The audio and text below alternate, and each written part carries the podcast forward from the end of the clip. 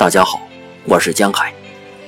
今天为大家带来，好像是他为他救出了女儿。盖尼亚·扎沃伊涅尔，七岁，现在是一名无线电设备调节工。在我的记忆里，保留的最多的是什么？在那些日子里。是父亲被人抓走了，他穿着棉坎肩儿，他的面孔我不记得了，他已经完全从我的记忆中消失了。我记得他的双手，他们用绳子把他的双手捆了起来，爸爸的双手。但是我太恐惧了，以至于是什么样的人抓走了他，我也不记得了。他们有好几个人。妈妈没有哭，她一整天都站在窗子旁。父亲被抓走了，我们被赶到了隔离区居住，生活在铁丝网里。我们的房子坐落在路边，每天我们的院子里都会飞落下一些棍子，在我们的栅栏门口。我看见一个法西斯分子，一队人被押着去枪毙的时候，他用这些棍子抽打人们。棍子断了，他就扔到他们的背上，飞到我们的院子里。我想把他看得清楚些，不光是背影。有一次我看清了，他个头矮小，秃顶，他累得哼哼着。大声的喘气，我童年的猜想有些失落。他竟然是这么一个普通的人。我们在房间里找到了被打死的奶奶，我们自己把她埋葬了，埋葬了我们开朗而智慧的奶奶。热爱德国音乐、热爱德国文学的奶奶，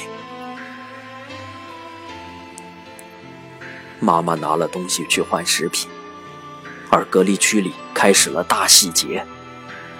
我们通常会躲藏到地窖里，而这次我们爬到了顶层阁楼。阁楼的一面已经完全损坏了，没想到却拯救了我们。德国人走进我们家，用枪托敲打着天花板，没有爬到顶层的阁楼上，因为它已经破烂不堪了。他们往地窖里投下了几颗手榴弹。大细节持续了三天的时间，我们三天都躲藏在阁楼里，妈妈却没和我们在一起。我们只惦记着他。大洗劫结束了，我们站在大门口，等着，妈妈是不是活着？突然，从大门口旁边看见了我们以前的邻居，他走过去了，没有停下脚步，但我们听见他说：“你们的妈妈还活着。”妈妈回来时，我们三个站着，看着她，谁也没有哭，眼泪都没了，出现了某种少有的平静，甚至我们都没有感觉到饥饿。我们和妈妈站在铁丝网附近，一位漂亮的女人从旁边走过，她在铁丝网的另一边。在我们旁边停下，他对妈妈说：“我真可怜你们呐。”妈妈回答他：“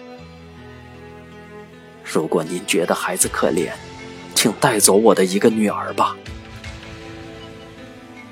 好啊，女人想了想说：“其他事情他们小声的商量好了。”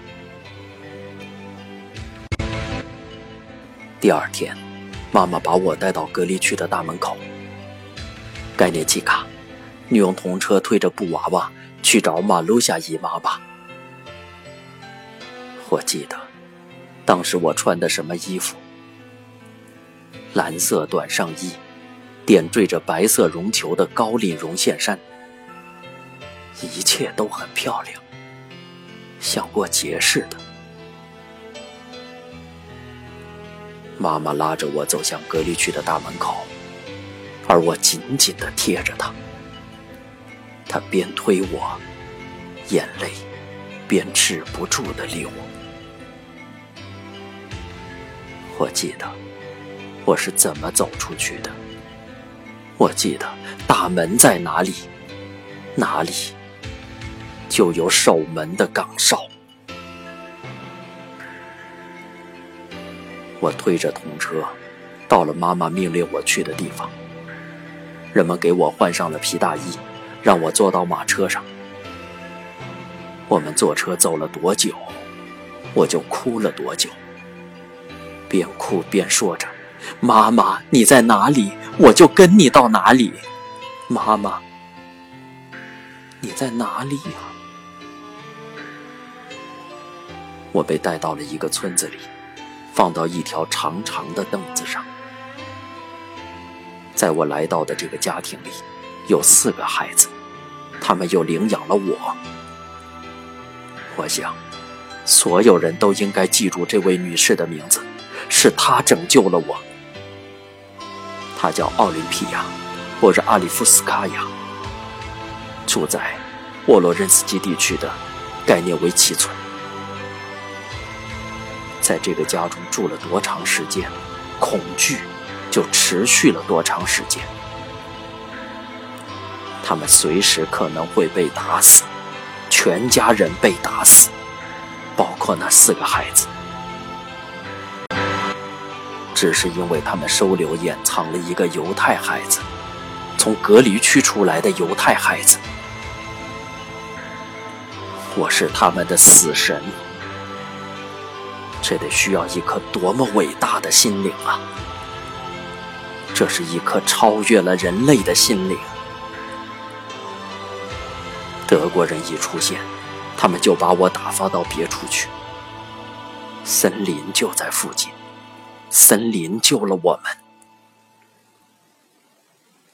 这位女士特别疼爱我，她对我和对待自己的孩子一样。如果她给孩子什么东西，就给所有的孩子。如果他亲吻孩子，就亲吻所有的孩子。爱抚孩子也是一样的。我叫他妈妈。我的妈妈不知在什么地方。这里有麻木。坦克开到村子里的时候，我去放牛了。看到坦克后。我就藏了起来。我不相信那是我们自己人的坦克，但当看清了上面的红星，我就走到了路上。从第一辆坦克上下来的一名军人把我抱起，高高的举起来。这时候，女主人跑了过来，她是如此的幸福，如此的美丽。真想与他一起分享这些美好的事物，想说他们也为战争的胜利做出了贡献。他告诉人们，他是如何救出了我，一个犹太小姑娘。这个军人把我抱紧，我是那么瘦小，扎到了他的胳膊下。他也拥抱了这位女士。他拥抱她的神情，就仿佛他救的是自己的女儿。他说：“他的家人都死了，战争就要结束了。等他回家，会带我去莫斯科。”而我说什么也不同意，尽管我当时还不知道我的妈妈是不是还活着。别人都跑过来，他们也都拥抱了我。所有人都承认，他们早猜到了，把水藏在了农庄里。后来妈妈来接我，她走进院子，双膝跪在了这位女士和孩子们面前。